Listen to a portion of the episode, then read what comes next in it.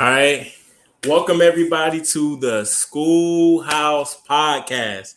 It has been about maybe about two weeks. I believe we are on episode six today, and I have the honor and pleasure of interviewing Oak. But before we get started, I must say the um, the mission of this podcast is to provide a safe place for educators. And so let's go ahead and get into it. How you doing today, Oak? Man, I'm I'm wonderful right now.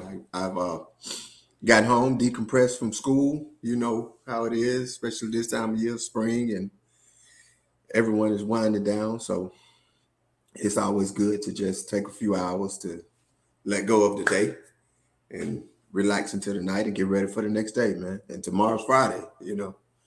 Most definitely. Most uh, definitely. us, us educators and teachers, the only thing to beat Friday morning is Friday evening. I hear that. I hear that. Yeah.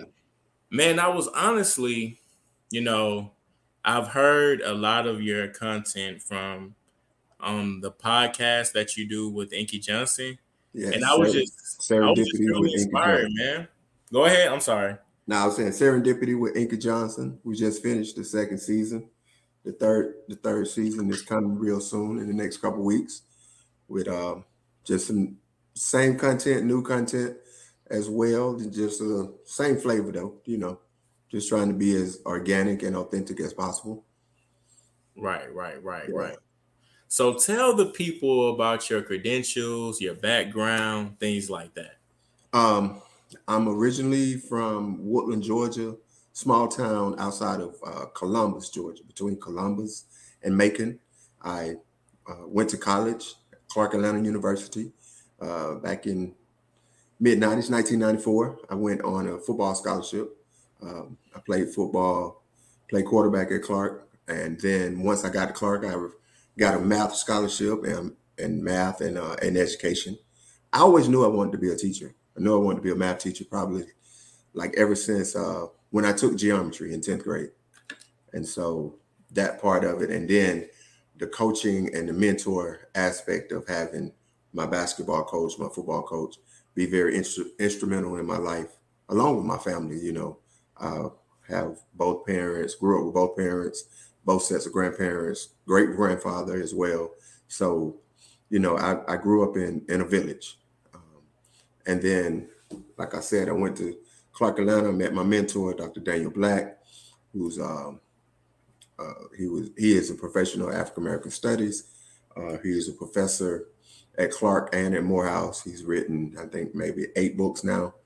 Uh, so I've studied under him in terms of just understanding the experience of young people, understanding the experience of uh, people of African American descent. And so after graduating college, I ended up on the east side of Atlanta, uh, the middle school, Coan Middle School, in which uh, my very first class I had 36 students uh, was teaching algebra, and it just so happened that this young fellow that now the world knows is Inky Johnson, Inquoris Johnson, that you know at the time yeah. was in that class, and we oh, forged wow. a relationship that uh, for the past 22, 20, going on 23 years now, and it's just been a mentor-mentee relationship throughout his high school, college at the University of Tennessee, and then going on to um, doing what he's doing now, being one of the world-renowned public speakers, uh, motivational speakers. Uh, for myself, I've just made it my life mission to pour into young people. I've had I have three biological sons myself. I've adopted um, three other young people. Yet, whereas a host of young people who I call my kids, my sons and daughters. In fact, two of my students were in at the hospital when my oldest son was born. That's how intricate the relationship I, I have forged with uh, with the young people that I've taught and now mentored was at the time and still is now. Um, in fact, right now at the school, I'm a assistant principal at one of my one of my daughters is a math teacher there. Uh, two of my mentees are teachers as well, um, at just at the school that I'm at. But there are a plethora of students, uh, former students, and and mentees and sons and daughters who are just out in this education world who, who took it upon themselves to go and give back just as you know, that people had done for me and that, you know, I, I guess I, I've done for them and they, they're just paying it forward. So mm. that's, that's just the lineage and the process that we're in, man. Mm. And man, it was something interesting. One thing interesting that you said is that you had 36 students. Wow. Yeah. yeah. That's a lot of students. In my homeroom. In my homeroom. I never forget it. We were we were 99 2000. That was 1999 2000 mm. school year. 8-4. That was the section. You know, and those young people just hold, you know, they're my favorite. They're my first, you mm. know, so they always have that space, special place in my heart. Um, and they've gone on to do a plethora of things, really amazing young people who, in fact, uh, Inky and his wife Allison both were in my class. Oh wow, that's yeah. so ironic. Wow. Yeah. Wow. And now I know that you mentioned that you said you always you always wanted to be an educator. So what was that moment for you?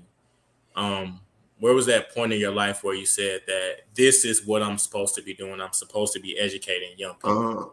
Uh, um, well, before I think seventh, eighth grade, ninth grade, I was I've always been pretty good at math, you know. Um, so I was in the process of thinking about computer science, uh, computer engineering, something along that line. And then, and I took algebra, you know, pre-algebra, algebra, eighth, ninth grade. Then 10th grade, we took geometry. And it clicked. It's like, yeah, I I could I could see myself doing this. Like I was learning it and understanding it in such a way that I could teach it to other people. Um, mm. And so that was like the epiphany, you know, at, mm. at 15, sitting in the great Mr. Otis Mathis math class. And it was like, yes, I want to be a math teacher. Wow. wow and, and like I said, just being an athlete, playing sports, playing football, playing basketball, and, and being fortunate enough to be good enough to play or, or receive a football scholarship, the coaching aspect was also intertwined in there as well. So I, I knew that education and and pouring into young people was what I was going to do at an early age. Mm. Yeah. And I know you mentioned you you mentioned um you know teaching math and being excited about about that subject. I know when I was in school, I I hated math. Yeah. I hated math. I still do hate math.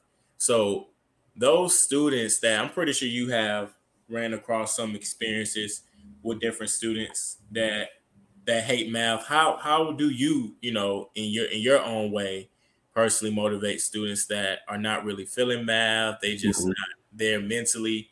How do you normally tackle those situations? Um I, I look at it, I, I speak to them regular as I say, just talk to me regular. I'm gonna talk to you regular. You know, we can talk about um, adding one half plus three fourths, so we can talk about solving the equation. You know, all of these uh, the math jargon. I try to talk first off like everyday talk. You know, if if you got five and you know you got to get up to 25, then how much more do you need to get? If you got five dollars and you know it costs twenty five dollars, how much do you need to ask your mom for? You know, so making it everyday talk, making it real life, making it like just because we problem solve and we use math all the time. The mm. difference is the language of math is is not does not lend itself to English, right? What do you mean by so, that? Um, like math, the vocabulary, like we may say, um, uh, an expression, an algebraic expression, right? Well, what is an algebraic expression? Just talk in a regular, everyday term. An algebraic expression is simply, you know, you look at your car, uh, and it says you're going to get 25 miles per gallon, and you have eight gallons in your car, but you have 400 miles to go. So, how many gallons do you need to put in your car and if it's 20 you get 25 miles per gallon and and it costs three dollars per gallon right so how much are you going to spend how much how, how much gas do you need to put in your car and how much you're going to spend so now it becomes regular every day and everybody does that every day mm. they look at their gas hand and they're like okay i know i get to work I can go back and forth from work four days off of twenty dollars of gas. So you're right. doing it. Now let me break it down to you in in a mathematical form, but I'm gonna introduce it to you in just everyday regular talking. Right. Every mm-hmm. time you you know the boys, I'm like every time you look at a football game, you're looking at the patterns. What's the pattern? Either you're gonna gain four yards, you're gonna gain five yards, you get a penalty, minus 10, minus five, or you get a sack. Da, da, da, da. So what's the pattern to get to the goal line? And we come up with we can come up with a mathematical uh, algebraic expression for that. So I use everyday terms, everyday life, and then now I've got you got your attention. Now this is how it looks like mathematically. This is what it looks like mathematically. Right. And then secondly, um, use a pen. I know it sounds simple, but do math in pen because especially when I was coming along, it was uh, you can't use pen, you can't do math in pen. Yeah, I always heard that. I've never heard people say do math in pen. Right.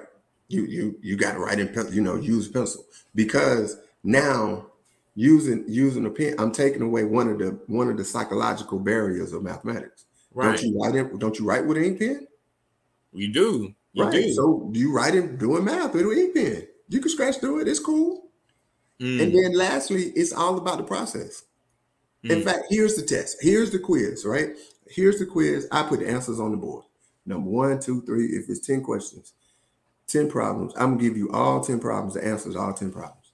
Now, you bridge the gap between the problem on the paper and the answer on the board. Show me how I got there. Mm. And so your process is not just a right or wrong. So now you may get four points, you may get five points, you may get eight points, or you may get all 10 points. Mm. But everyone has an entry point into it as opposed to either you know it or you don't. Right. Because that's what life is. There's an entry point to life. It's not, it, it's not just is or it ain't. Mm. There are degrees to it. So that's how I'm going to introduce math. That's how we're going to work through this thing called this language called mathematics. Right. And that's and then, the, la- and then the last thing is just you're worth it. You're wonderful. You deserve it. You're brilliant enough. Like I'm going to speak life into you whether you believe it or not. Mm. Mm. Um, like it's just simple stuff. Like man, you know, if a student, I give a student give a, give a student 20 problems, right? And they get 15 problems wrong. So that means what they got five problems right. They made a 25. Mm. Well, first off, I'm not even going to continue to grade it and put a 25 F on your paper and give it back to you. Right? I'm gonna mm. circle the ones, them 15 that's wrong. Maybe I even get to seven because once I got to seven, all right, I understand. I know now you don't really understand what it is I taught you. So that's a me issue as a teacher. So now I'm gonna give you this paper and say, all right, let's let's do this again. Right? And then the lowest grade you can get is a 60. Why? Because the highest grade you can get is 100. Mathematically speaking, the way our grading system is, uh, A is what? 90 to 100. So that's your interval for A. Then your interval for F should be 69 to a 60. I give you anything less than a 60, then I need to give you more than 100 just to keep it balanced because we're balancing equations here. You kind of lost me there.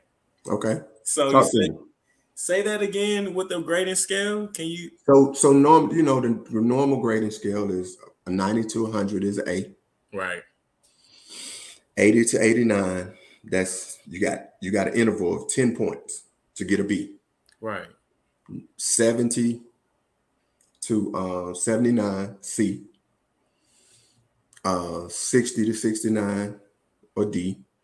Anything less than that, or in some cases, we've removed D's from the grading system. So 60 to 69 is an F, right? So anything less than a 60. So really it's 69. The interval is using just looking at it, the interval is from a zero to 69. So you have an interval of 70 to fail, but only an interval of 10 to get an A. Wow never looked at it like that. So I'm going to make sure that once you get below a 60, then a, a 60 and a 40 and a 20 and a zero, that's the same. That means you don't know what you're doing yeah. right now. Yeah. Yeah. So I'm not using a grade to punish or shame you. because mm. it's about mastery. It's about the process of becoming a master at this subject, at this content. Mm. So you're going to get between, so when the lowest you're going to get is a 60. So when it comes time to average out these grades, you got two 94s and uh, 85, and then you bomb one and you got a 20. Well, that 20 carries more weight in mm. terms of reducing your score. But the 20 doesn't suggest that overall I gave you four grades, two 94s, right, 85, and you got a 20. So of those four grades, you passed three of them, and you passed them with a two A's and a B. So if we were to just do the math of that 20, when you factor in that 20, that reduces your grade, which is not an indicator of your mastery of this content. Hmm. Right, right. So I'm not, I'm I'm doing you a disservice. So now you like, because you got to remember, you came to me and we started it out. You're like, man, I'm not good at math. Mm. Math is the only subject that people say I'm not good at. A lot of people say that all the time. When the last time you heard somebody say, "Man, I'm not good at reading"? I don't really hear it too often. You're not gonna hear it. You're not gonna hear it. Like it's almost a badge of honor to say, "I'm not good at math." So I'm in the process of changing your psychological paradigm, changing your mental paradigm, and your emotional paradigm, the way in which you feel and open yourself up to mathematics and your mm. belief in yourself and being able to be excellent in mathematics. Mm. Got you. Got you. Yeah. Wow. So, yeah. That's a uh, that's pretty inspiring. So I know that you said, and how long how long have you been in education overall? Uh, since uh, 1999. Since 1999. Okay. And when did you when did you break into leadership in education? Mm, I um I was a, a I taught math, mainly eighth grade algebra, um, a couple years, seventh grade, middle school math. Um, I think it was, I know it was, it was 2009. Nope, 2010. Mm. 2010 when the the Lakers when Kobe's second stint his his second stint of the, his back to back championship period with him and Paul Gasol. I remember that's when uh, that's when I started as a math coach. I became a math coach, and then from there I became assistant principal and you know so forth and so on. Right, and you know it's interesting, man. So let's let's talk a little bit about that. So I know you say you were a teacher for a while, and then you jump into leadership. How were you able to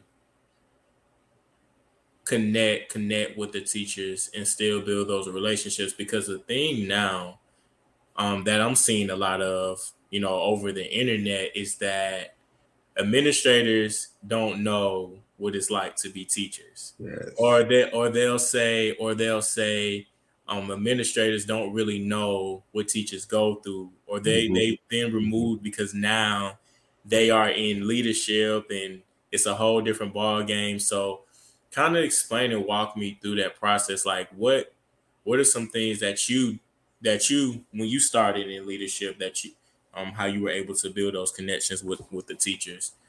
Um first it start with you're always dealing with people. You're not mm dealing with titles. So mm you, you you want to get to know people.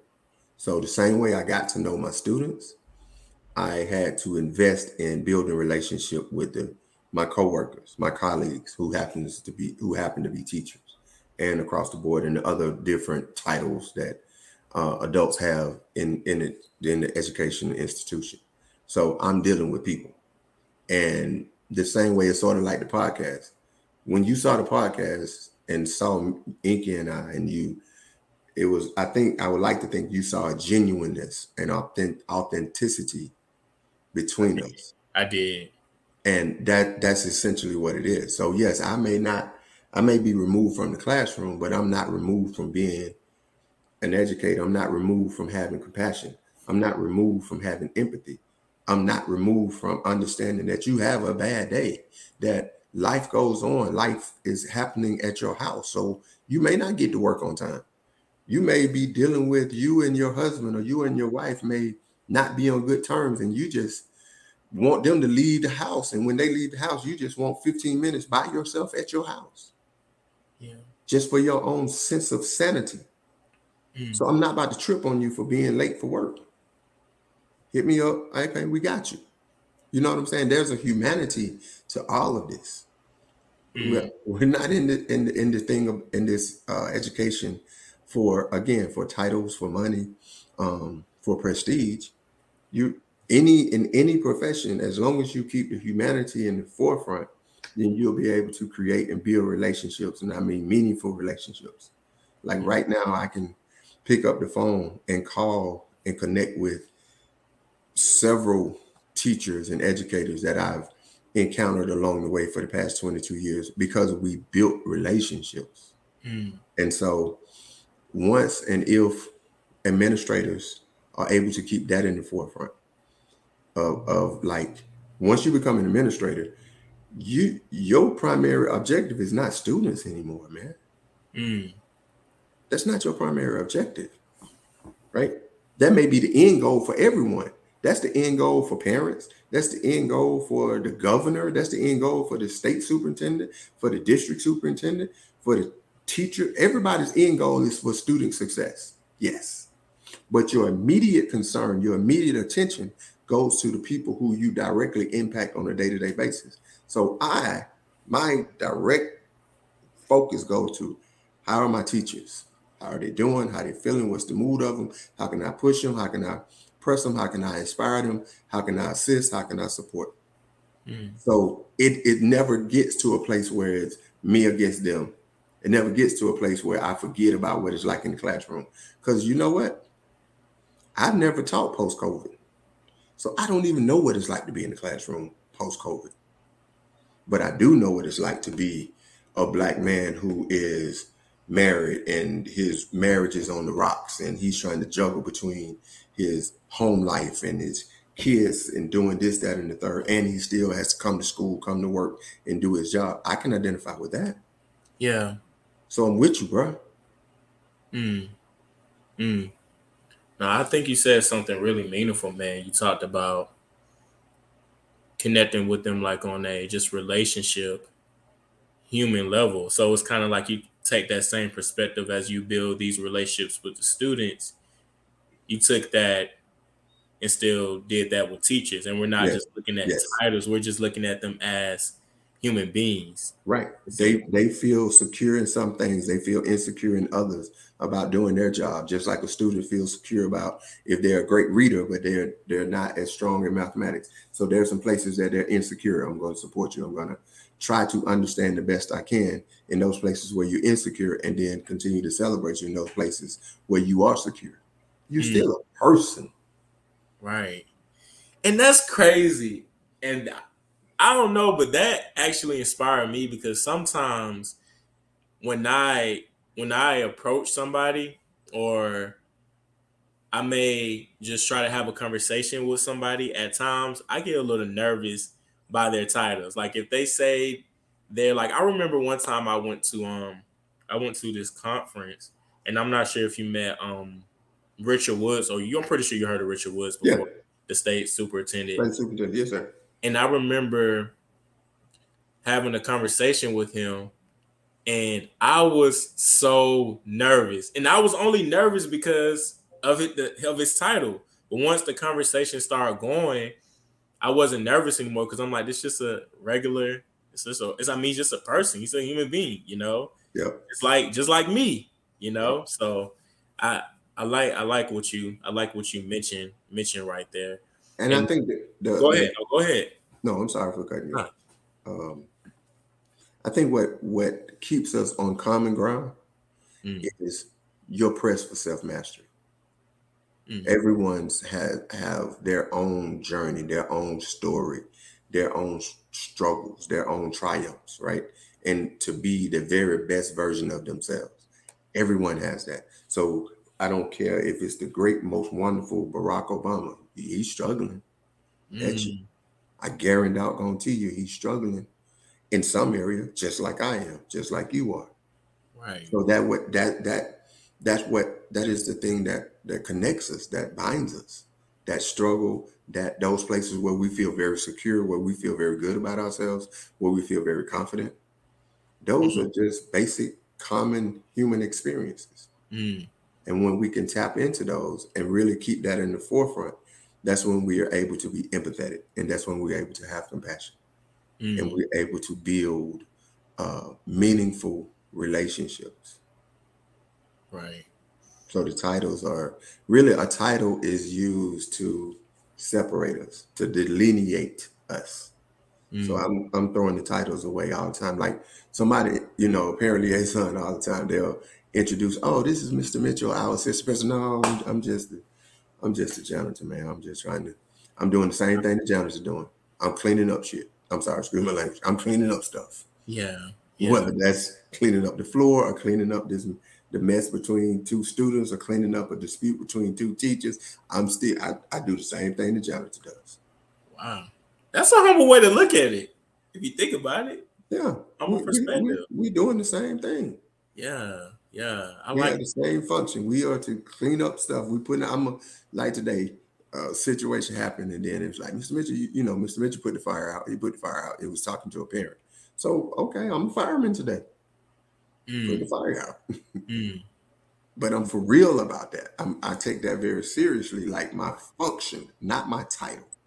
Mm. It's about your function because you can have a teacher who is very good at, at the at the X's and O's of teaching, the pedagogy right. of teaching. But classroom management may not be their strong point, right? right? So their function and what they bring to the table is sending you send a student in there or send a group of students in that teacher's classroom, they're going to learn whatever subject. There's mm-hmm. another teacher who may not be as strong in pedagogy, but they're strong in human relations. Right. So you, that teacher is going to be able to teach them about how to uh, build relationships and how to deal with one another and how to uh, create connections and create bonds that's going to last last a lifetime. Mm. So you you know you you as a, as a, an administrator, you're really in the in the petty waters when you start dealing with the delineation between you being an administration and being a teacher. Like, come on, man. Mm. Miss me with that. Miss me with that. right, right. And so I know you mentioned as an administrator, can you can you kind of walk us through some of the things? I know you say you had to put out a fire today. And of course you don't have to say any names or anything like that. But as an administrator, how do you how do you deal with it's a word that I'm looking for it starts with the R. I can't think of it right now. But basically, in a nutshell, how do you deal with students who are misbehaving in the classroom? Like, is that is it is the first step suspension, or how do you how do you normally deal with students who are you know being disruptive to the classroom and things like that? How do you tackle those situations? Normally? Um, well, first off, I empower teachers and I let the students know that you got to make it right with your teacher if it's between you coming saying something and the teacher saying something i'm i'm going with the teacher first i'm not saying i'm going with the teacher last mm. and always but i'm going to take the word of the adult because i understand this adult has your best interest at heart then this adult has to prove to me that they are being maybe petty, being emotional, or they're not in a place to to utilize their best judgment. But first and foremost, um, when the student is out of order, I before we even get there, I'm telling the teachers two things. Hey, you have the autonomy. Because when you bring them to me and say, whatever it is that they've done, I'm going to ask you, what should the consequence be? Then I'm going to ask the student, what should the consequence be? Because right now, I'm trying to see if both the teacher and the student are going to own what happened, own their part in it. Because, it's like today, a situation happened where a student was uh, very upset, used foul language. They were out of, they were just out of pocket but the teacher wasn't privy to why that student was out of pocket. Didn't get a chance to. All they heard was the commotion and the and the words. So the student comes to me, tell me the story. I the story is after I investigate, okay, that's what happened. Now we go back to the teacher. Okay, this is what was going on. So the teacher had to come back now and say, okay, no, nah, I don't think they should be suspended. We we can go another route, right? In terms of consequences, because what it looked like on the surface wasn't actually what it was in terms of what happened, what caused it, what caused the student to be upset, what caused the student to use that type of language. Because you got two different things happening now the student got to understand how to code switch, how to respond in a very healthy way, and then you got the way in, and the way in which the student responded, which was out of order. They they broke the they broke the guidelines. They were out of order. Right. That's, you know, rules, regulations. What does the policy say? Student curse. This is what happens to them. Hmm. Well, I can't go by that because, you know, it's um I can't. Me, this is just me and my personal constitution. I can't go by just what's on what we said was on paper because there's a reason that the student did that. And there's something that to be gained for for the student growing, getting a level of maturity, understanding that it, creating and using that moment as a learning experience, mm-hmm. as opposed to okay, now nah, you just suspended. So it's it's a it's a delicate process. It's not cut and dry for me. Mm. It's every situation. Yet, my main thing is protecting the brand, protecting the culture, because as I tell them all the time, if y'all come in my office and boom, boom, boom, boom, two two young cats come in my office and they get in a tussle, boom, boom, boom, boom, and just me and them two. Mm. Nobody gets hurt. They finish it up.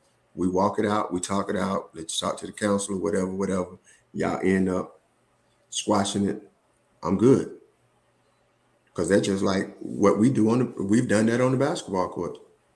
Right. We'll fight, somebody cheat, somebody call a foul, somebody get a hard foul. We huff and puff in each other's chest. Does that mean the police need to come and bring it, take us to jail? exactly, no. We we learn social skills and how to work that out. Right. right? Now, but you do that in the cafeteria, then there has to be consequences because now you're eroding at the culture of this institution. Right. But it's the very same act. Mm. You got into a tussle. Y'all got into a tussle, but you got into a tussle that is eroding the is eroding eroding this institution, the culture of this institution. Now that's the reason I'm you're getting the consequence, not because y'all got into it because people get in conflicts all the time. Mm. Right. You do it in my in my office, or you do it in a space where the teacher would be like, Mr. Mitchell, you know, they got into it. Did anybody see it? No. Okay, then let's work on mending this disagreement, mending the fences here. The consequences may be okay, y'all clean the cafeteria or y'all clean up outside together. Or the consequence may be you write a paper. The consequence may be y'all together come up with um, you know, something y'all do jointly to bring y'all closer together.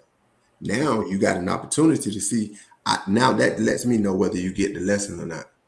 Mm. if y'all can't do that, then y'all haven't squashed it, which means now you become a potential detriment to the culture. Now I may have to say, all right, mom, dad, they need to stay home for a couple days. Right, right, right. Got you, got you.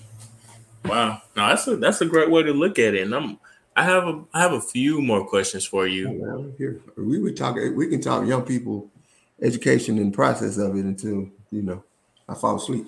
Oh wow, okay. um, what a, so now we mentioned about the students. How do you deal with aggressive parents? Like I know you mentioned you say you had a situation. They come up, they come to the school and they like the teacher said X, Y, and Z. The student said my my child was was in a right. This this teacher was in a wrong. And i know you mentioned you said you got the teacher back. I, mm-hmm. if i'm not mistaken that's like you want to listen to the adult first. So you got two adults right? Right. So how teacher, do you parent. how do you deal with that? Everybody got to come to the table and speak their truth. Right Everyone comes to the table. So I'm I'm, I'm like, you know, it, at first initially, um, it's I receive listen to the parent. Okay, I understand your concern, and now um, if we have time that day, or we just set up a meeting where everybody comes to the table, and what generally comes out of that is a lot of peace and harmony because mm-hmm. somewhere somebody felt like they were not heard somewhere someone felt like they were not validated right. between the between the two adults mm. and we get to the bottom of that as I, I like to say we get to the rat killing of that matter because mm. whatever you're mad about on the surface more times than not from my experience that's not what you're mad about mm. that's that's not what you're disturbed about Hmm. It's something else has happened, and this is like the final straw. Or you felt like I've emailed or I tried to get in contact with this teacher and they haven't gotten back with me, so I don't feel heard. And then now this happens, and then as soon as this happened, now you want to come calling me about my child that are you know messing up doing whatever. So they're more upset about the fact that you haven't contacted me or you I've been trying to contact you and we haven't built a rapport. Mm-hmm. So just like today, another situation, because this teacher has a rapport with this with the parents, he was able to diffuse a situation and I didn't have to be there. Because for me, you know, I'm going to empower my teachers, not my teachers. I'm going to empower the teachers. Nobody mind. I'm going to empower the teachers to make the best decision because they're with the students every day and they have the closest rapport with the parents. So mm.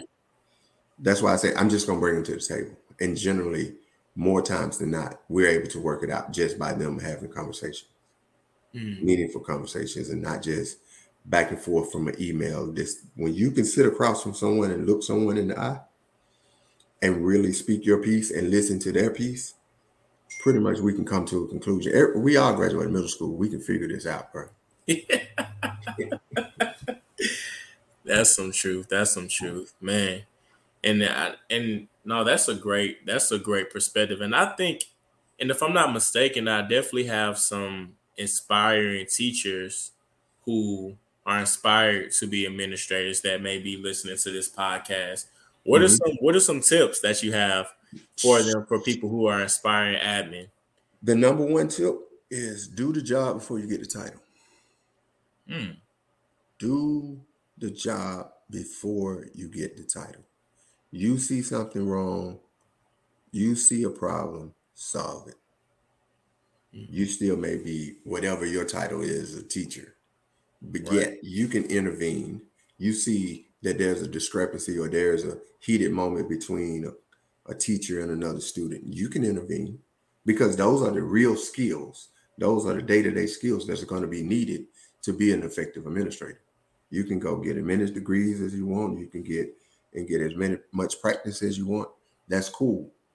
But when when the real bullets are flying, meaning we're in the day-to-day, moment to moment, how do you solve problems? How do you interact with folks?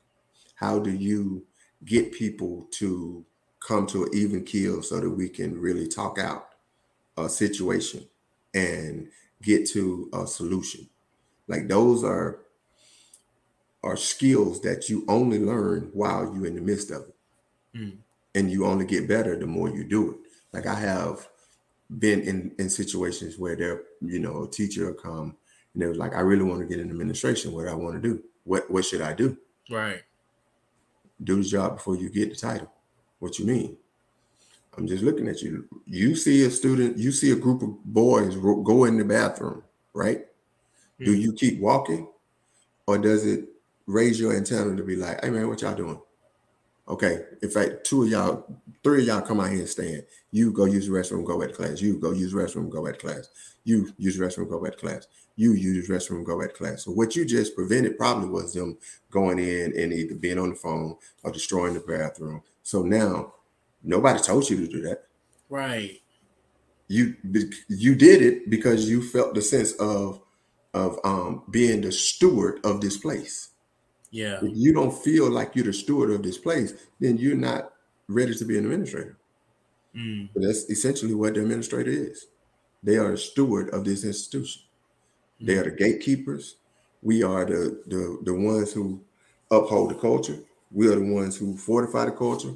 We're the ones who um, make sure that what is projected out and what's projected in is what we intended for it to be in Right. all aspects. So you have to create that mindset. You have to have that perception. When you go to work tomorrow, anybody that's listening that want to get in administration, when you go to work tomorrow, you go to work as though you are the administrator. You're the administrator of your classroom. You may be the administrator of your grade level. You're the administrator of your domain, whatever that may be. Hmm. So if I am nice with it as a teacher in my domain in the classroom, now before you get the title of being the administrator of a grade level, go do it. Go and and practice. Get your feet wet. Make the mistakes. Get the learning experiences.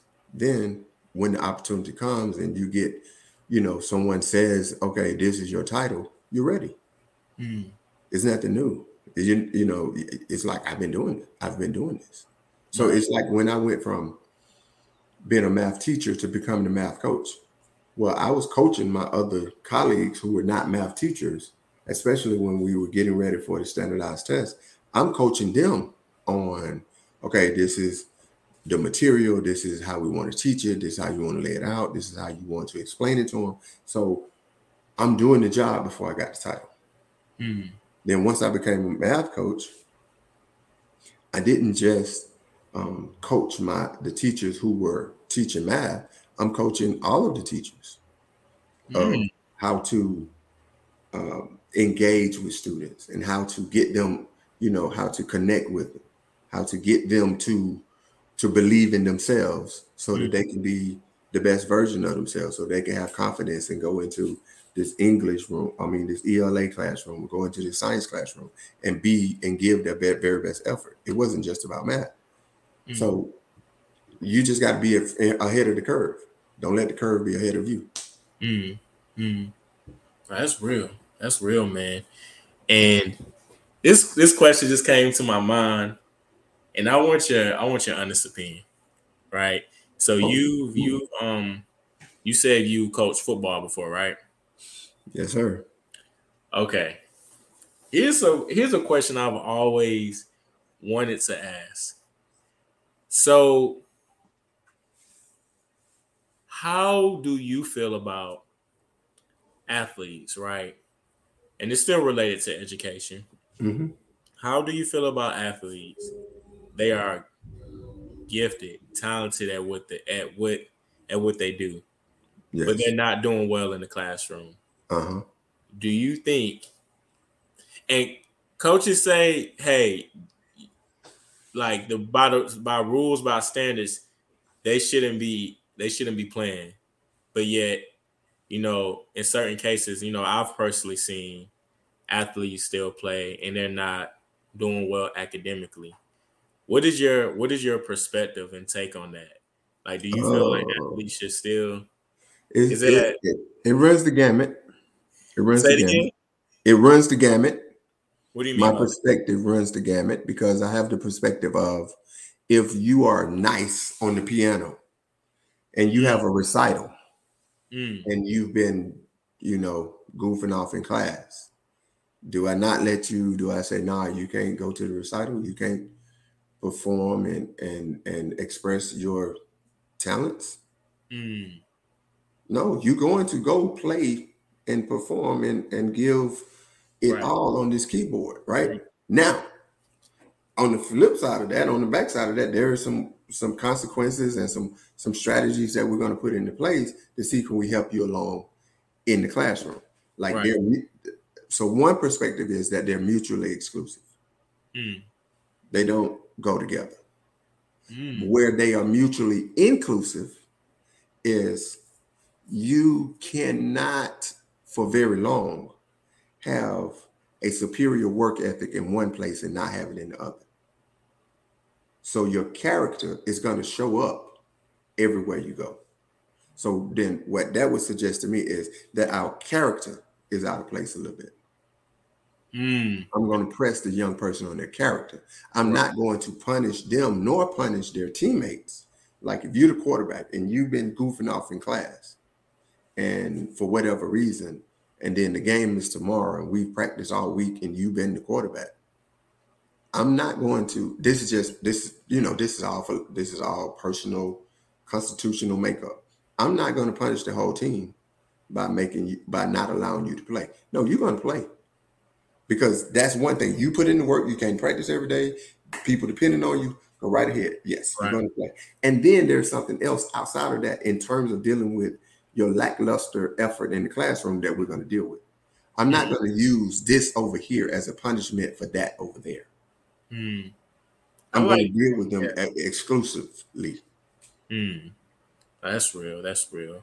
And man, oh God, man, I appreciate all of your wisdom that you have shared today on the podcast. We we talked about, you know, different strategies on how to motivate students, how to get students excited about math, and how, you know, aspiring administrators can move up, you know, and Yeah. already just doing the job. You know, it can be as simple as that. And you gave a great example about the bathroom scenario. I, I personally would have never thought of that, you know, so I appreciate you um, sharing your insight. So we're about to wrap things up. I just have one more question for you. Okay. Where do you see Yeah. yourself in the next five years? Uh, consulting with people like yourself in Mhm. other schools and taking this experience that I've gathered, taking this gift that I know God has given me in Mhm. terms of insight, in terms of having a heart for people, Mm, and and through education, through mathematics, through athletics, and um, imparting that that wisdom that I continue to uh, accrue over over the experiences in this time, imparting that in as many places as possible. You know, the the defined uh, box we call it a consultant in some type of way. Because like I do it now, I like I don't coach football anymore. I'm I, I consult. Like I have a, a a group, a team, a school, and it's my partner Brandon Simpson. Shout out to Coach Simpson. Shout out to Coach Printup. Uh, they are coaches at at um, Crawford Long Middle School, Crawford. and okay. you know, we talk and chop it up about football, of course, but also about how to relate to the young people and getting the boys. And we got a, we got a couple girls on the team too, getting them to just perform performing their best, come together as a team. All of that, like everything that I've gathered from the people and experiences that I've had, just imparting that on into other people and as wide and as deep as possible. So in the next, you know, the next thing for me is just con- is to continue and and multiply giving and um, my thoughts, the, Mm. the, the wisdom that I, I'm acquiring along the way. Yeah. So like education consulting. So you're already doing that with the football teams, is like you said as well. Yeah. So Okay, got one. I think I, I mean I'm, I'm in the process of having another one, but these are just because of of, of relationships that have I've forged with people, and they just happen to be head coaches. You know, Nice. they'll you know if you ask them, they're like, "That's my mentor." You know, Mitchell is my mentor. That's that's my big brother, whatever. And they're in the place of being stewards over a group of men. And but Mhm. in terms of us, because it's just like with me, I have uh, elders that I, I submit to. I sit at their feet and go get their counsel. Like I was saying about Dr. Daniel Black, you know, um, Vincent Huff. There, there are people that I go and sit at their feet or call and ask, "Hey man, I got a question or I got a scenario. Help me out or what you think." You know, I Mhm. call it, I call it the, the the old bull, big bull, little bull in the pasture. Mm. And you know, you got the old bull who is the elder. You got the big bull who's the adult who's running everything. That's like your your teachers. And then you got the young bull that's like your students. And then the old bull, you know, that's your administrator. So at every level, you should find yourself somewhere at every level. Like in some places, I'm an Yeah. old bull. In some places, I'm the big bull. Like there are people that I look up to, and and that then there are people, and then in the same breath that look up to me. And then there are other places I'm the young bull. Like right. I'm looking up to this big bull who is getting their counsel and wisdom from someone else. So mm. you're always in that continuum in that cycle. You're never right. outside of that cycle. And I think if we really can wrap our minds around that, then you will always, uh, I guess, push the culture along yourself mm. and everyone else. Right. Hey, that mentorship is uh very very important. I I I, like that method. I like that make method. But um, thank you, Oak. I appreciate you, man. We definitely got to do a part two soon, man. Hey, man, I'm here. I'm here. And to the teachers, I would just say this: school is starting up in two months. I know three months or so. I know we don't want to think about it, but we're about to go back into into a new school year, and I know we'll be excited and invigorated. I challenge you to do one thing, just this right here, in the corner of your board, your whiteboard, whatever. If you have a Promethean board, in the corner of that board, just put "I love you." Hmm. Put a little box around it, and let that stay up there every day. I love every it. time your students come in, the first thing they see, the last thing they look at is, "My teacher loves me." Wow, wow, that's deep. I like that. I like that. But thank you for sharing your wisdom, man. I appreciate you. Man, I appreciate you. Thank you for having me. Remember, uh, Serendipity with Inky Johnson. We'll be back for the third season. Uh, I also give a few uh, two to three minute morning motivational uh, on my IGs called 6 a.m. was the start time um, at Wazo underscore Okafanus, uh, and also 6 a.m. start time on IG. Check me out. I love to just dialogue and go back and forth, pick people's brains, get your thoughts, get your perspectives. It's just again all about pushing the culture along, y'all. So, especially you educators out there, salute, man.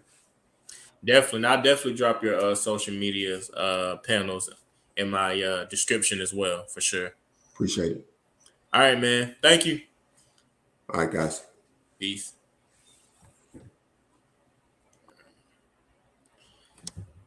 Welcome to the School House Podcast office. Man, it was a pleasure and an honor of interviewing Oak, man. He has tons of experience in education. And you know, I know I have a lot of people who are aspiring eds, people who are inspiring to be administrators, people who may have some struggles uh, dealing with parents and students. And my my words of encouragement is just to hang in there, keep pushing, keep going. As Oak said, hey, on the board, right? I love you. So when those students come in the classroom, despite what happens, despite the ups, the downs, the lows, the highs, those students know that you care about them. And if they can feel that love and compassion, they'll be ready to take on the word.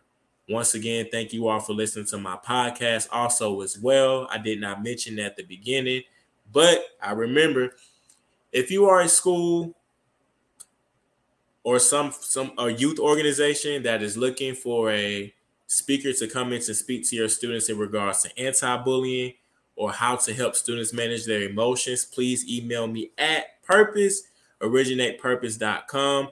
Thank you guys for your time. Thank you for listening, and I am out.